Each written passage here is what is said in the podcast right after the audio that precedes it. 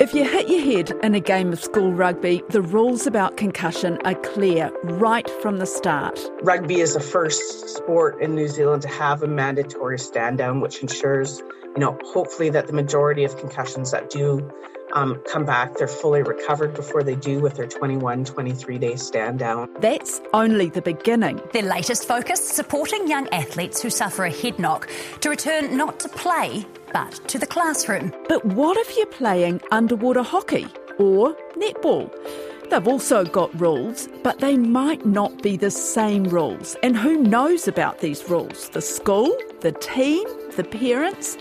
It seems a no brainer, sorry about the pun, that the rules should all be the same. I mean, we're talking about thousands of teens every year who get concussed. And the horror stories of the effects of a head knock in sport are coming at us thick and fast. Steve's only 42 with four young kids, and he's already experiencing symptoms of dementia from repeated blows to the head playing rugby. He was a first round draft pick in 2003, and today Larry Johnson says there are two entire NFL seasons he simply doesn't remember. I will never be the same person that I was before these things. 99% of the brains of former NFL players studied were damaged. All but one had CTE, the disease caused by repeated blows to the head. But when it comes to laws on concussion or even standard protocols covering every sport, New Zealand lags behind other countries. The province of Ontario passed legislation this year aimed at protecting youth in amateur sport from head injuries such as the one suffered by Rowan Stringer, the 17 year old Ottawa rugby player for whom the bill, Rowan's Law, is named. To set the stage for proving and acting on the notion that we care for our children, that they'll be able to trust that the coaches and the parents and the other athletes will help them get out of the game so they can heal and come back and still play sports for their whole life and have a great life. I'm Sharon Brettkelly. Today on The Detail, rugby leads the pack on concussion statistics, so no surprise that it leads the way with the protocols around head knocks. We'll meet New Zealand Rugby's Dr. Danielle Salmon, whose research feeds into the way the game is played. But let's kick off with NZ Rugby's head of community rugby, Steve Lancaster. He's part of the new push to get national concussion laws for all sports, starting with secondary students. I do find this area around legislation really interesting. You know, you look at what they've done in the States and in Canada, and it's across all sports, right? It's not around any uh, individual sport. You know, I think we could learn from that. I'm surprised that we haven't got something like that here. Yeah, and we've gently uh, started a conversation about whether, in fact, we should have something here. You know, and we would welcome that conversation at a national level, both with the government, uh, with health agencies, and with other sports. Why do you think it's so important? Well, we've got to look after our young people, well, our people in general, but in particular our young people. And as you know, with young people, they don't always make good decisions. Um, there's there's a culture of bravado and amongst New Zealanders, right? So again, this isn't about any one sport, um, frankly, but attitudes to concussion, to head injury, you know, people tend to not want to disclose it or shrug it off, or they're um, they're impatient to get back to sport, uh, or they want to get back to school and to learning, and they just don't understand actually the the longer term or medium term effects that a head injury or a head knock can can have. So, yeah, what they've done in the states and in Canada is they've they've put some structure around that with the legislation, and, and we've just released the return to study or return to learn guidelines for rugby, which essentially mirrors the type of programs that they have over there. Mm. Um, we will implement that for rugby, uh, but again, we think that there's no reason why that couldn't be implemented across codes. And we're not precious about the IP. We're happy to share it, um, and we're happy to take other sports along with us. So it's called Return to Learn. Can you explain how that works? Yeah, so we've had a graduated return to play in rugby for some time now, which is um, you know, a process where a player returns to play after they've suffered a concussion uh, or a suspected concussion. Um, but what we recognise is that there's an opportunity uh, and a need, frankly, um, in, in, assisting school students to return to learn. So before they can get back out on the field, we want them to be able to get back into the classroom. And you know, one of the things that um, people do at times lose sight of in, in secondary school sport is that the students are there to learn first and to play sports second. Uh, so the protocol that we've we've introduced now um, wraps, takes a holistic approach in wrapping support around students um, who've suffered a concussion or a suspected concussion. It involves the student themselves, the teachers uh, that that work with them, uh, their healthcare providers, their wider whānau, and it ensures that everybody's on the same page, that everybody understands what that process looks like, and that we can get the students back into the classroom um, first and foremost, and then we'll get them back on the field when they're ready. Okay, so a student's got concussion from playing some kind of sport. What what is the next step? Well, so and, and that's why we'll only talk about rugby because Yeah. I can't talk about what happens in other sports. But that could be Yeah. what what's happening in rugby could be the template Oh, for any sport. absolutely. So we you we utilise the four R's in rugby, uh, which is recognise, remove, recover, and return. So the first thing when when we, when we think a player's being concussed. Uh, and again, this could apply in any sport, is that you remove them, right? So you don't leave them out there and, and check them after the game. Just get them off the field. If you even just suspect that a player could be concussed, you need to act fast to stop the game, remove them from the field. It is always better to be safe than sorry regarding possible brain injuries. You recognise and remove, then you focus on the recovery. So that comes down to diagnosis. The player must then leave the field and immediately be checked for concussion by a doctor. Then the community concussion uh, pathway provides us with some really good resources to assess whether or not a player has suffered a concussion. As players, we have to be honest with our whānau, coach, and health providers about how we feel throughout the whole process. And then from there, it's just a graduated return back to normality. Concussion doesn't look the same in every single person. That's part of the problem, isn't it? Decreasing level of consciousness, convulsions, vomiting, tingling or numbness in the arms or legs, being clearly dazed, or poor memory. Remember, these symptoms can be delayed up to 48 hours later. I think that's the thing is we're only just starting to hear these stories, aren't we? I mean, we're hearing a lot about what's happening to the professional rugby players and other sports, but I feel like we're only starting to hear stories about what's happening to young people when they get a head knock. After the huge head knock, my head was a bit foggy, uh, a bit dizzy, blurred vision, still get headaches, migraines, just drowsiness really. At the moment, I think I'm still struggling with concentrating. My mental health hasn't been so great. What do you see? Yeah, so it, it's a really complex space, and there's a lot of emerging science and a lot of emerging re- um, research here, which means that we do are seeing more and hearing more. Um, but we're also working really hard to change attitudes and perceptions around concussion. So, you know, I talked before about that sort of bravado. Um, culture of not admitting that you're injured or shrugging it off. Um, we're trying to break that down so that it's okay to recognise actually that you know someone suffered a concussion, and so you know we and we've had a number of programs in place for a number of years now. It all probably started with the well, it actually started with Rugby Smart 25 years ago, but the blue card initiative. I'm not sure if you're aware of that. You know, you have red and yellow cards for foul play. We now have a blue card in community rugby that the referee can also issue where um, he or she suspects that a player suffered a concussion, and that um, requires the player to be removed from the field and uh, assessed and um, before they can return to play in subsequent weeks. So that's just raised awareness and destigmatised a bit the matter of concussion. What we've seen actually is, and what we expect to continue to see, is an increased incidence of concussion being reported. It doesn't mean that more people are being concussed. It just means that there's growing awareness and that people actually feel okay about reporting it and then going through a process to return to full health. So we, um, we, we quietly celebrate the increase in reporting, not because we think more people are getting concussed, but because it means that actually more people are aware of it and it's being reported and managed. Yes, you heard it. They are quietly celebrating the rise in reported concussions because it means the message is getting through. Over the last five years, ACC has recorded more than 100,000 cases of concussion from various sports. Last year, nearly half a billion dollars was spent on treating more than 26,000 people with sport related concussion, the highest number of claims in a single year.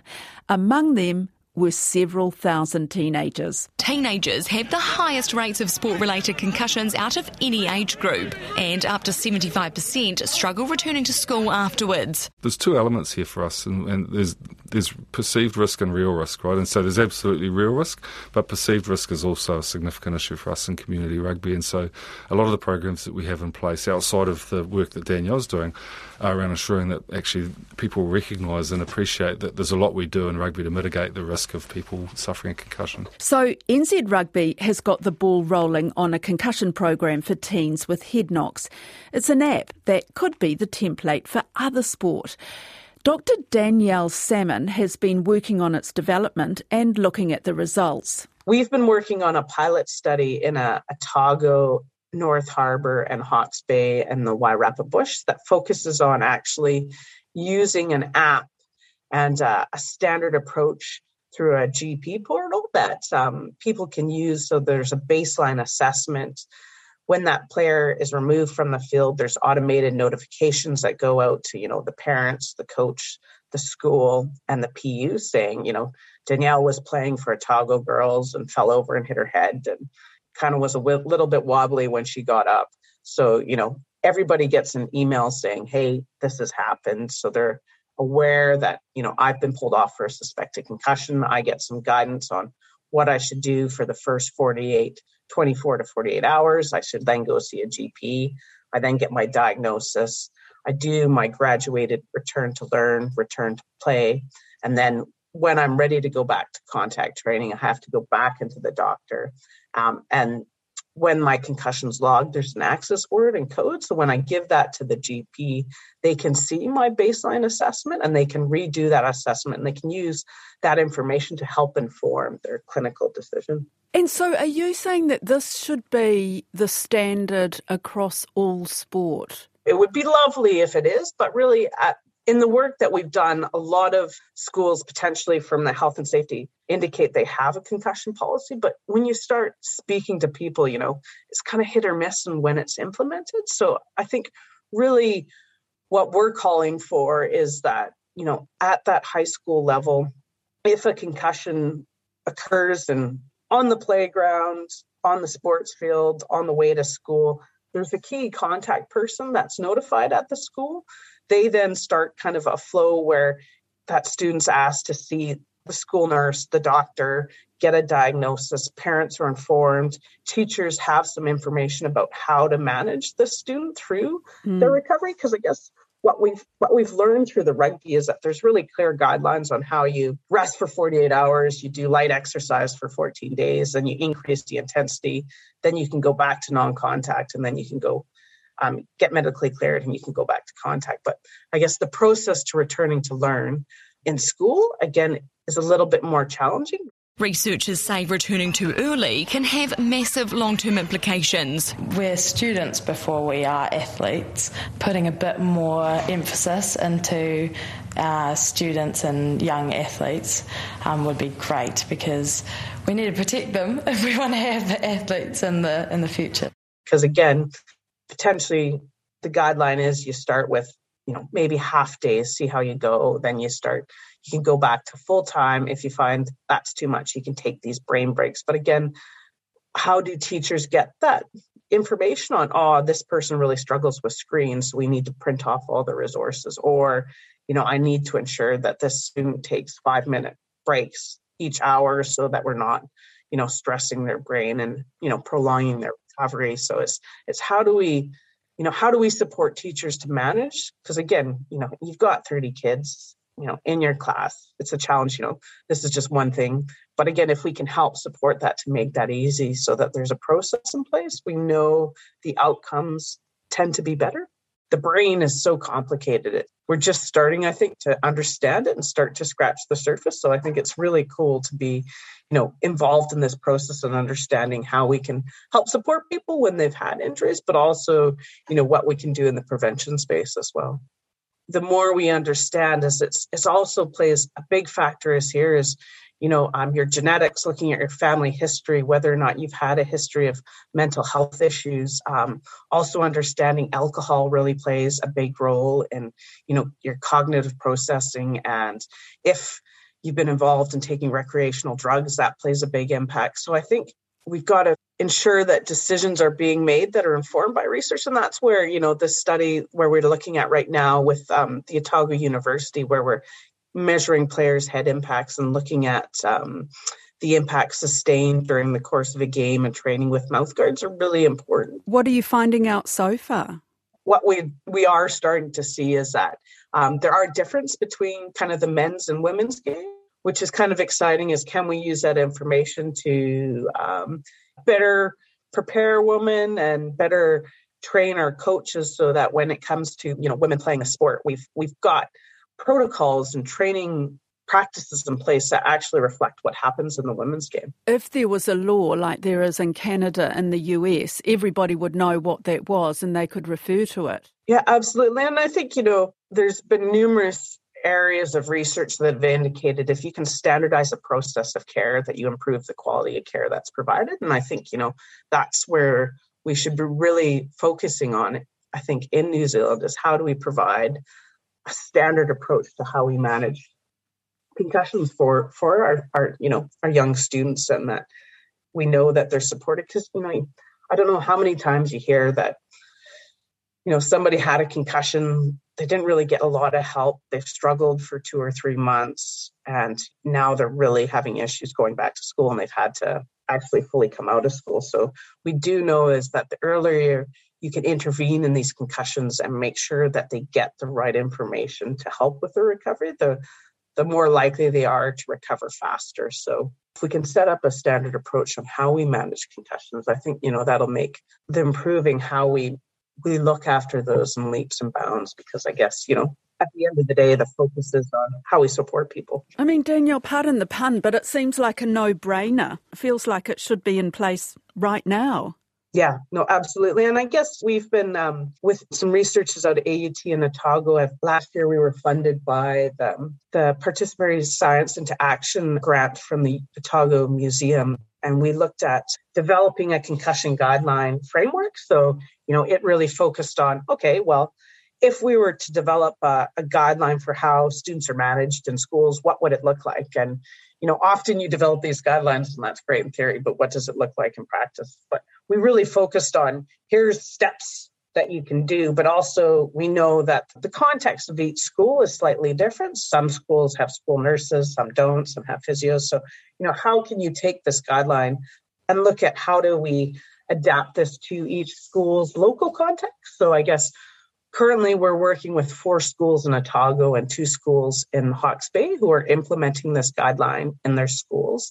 And then we'll just go, you know, we've had, I think, about 20 concussions in each of these schools across these schools that have gone through this process. So, what we'll do at the end of the year is sit down and go th- with focus groups in the school and interviews through the players on how their recovery went. And then, yeah, hopefully look to update those guidelines based on the feedback we've had and how it's gone. It doesn't say um, one size fits all, and so after 21 days you'll find a return from a concussion.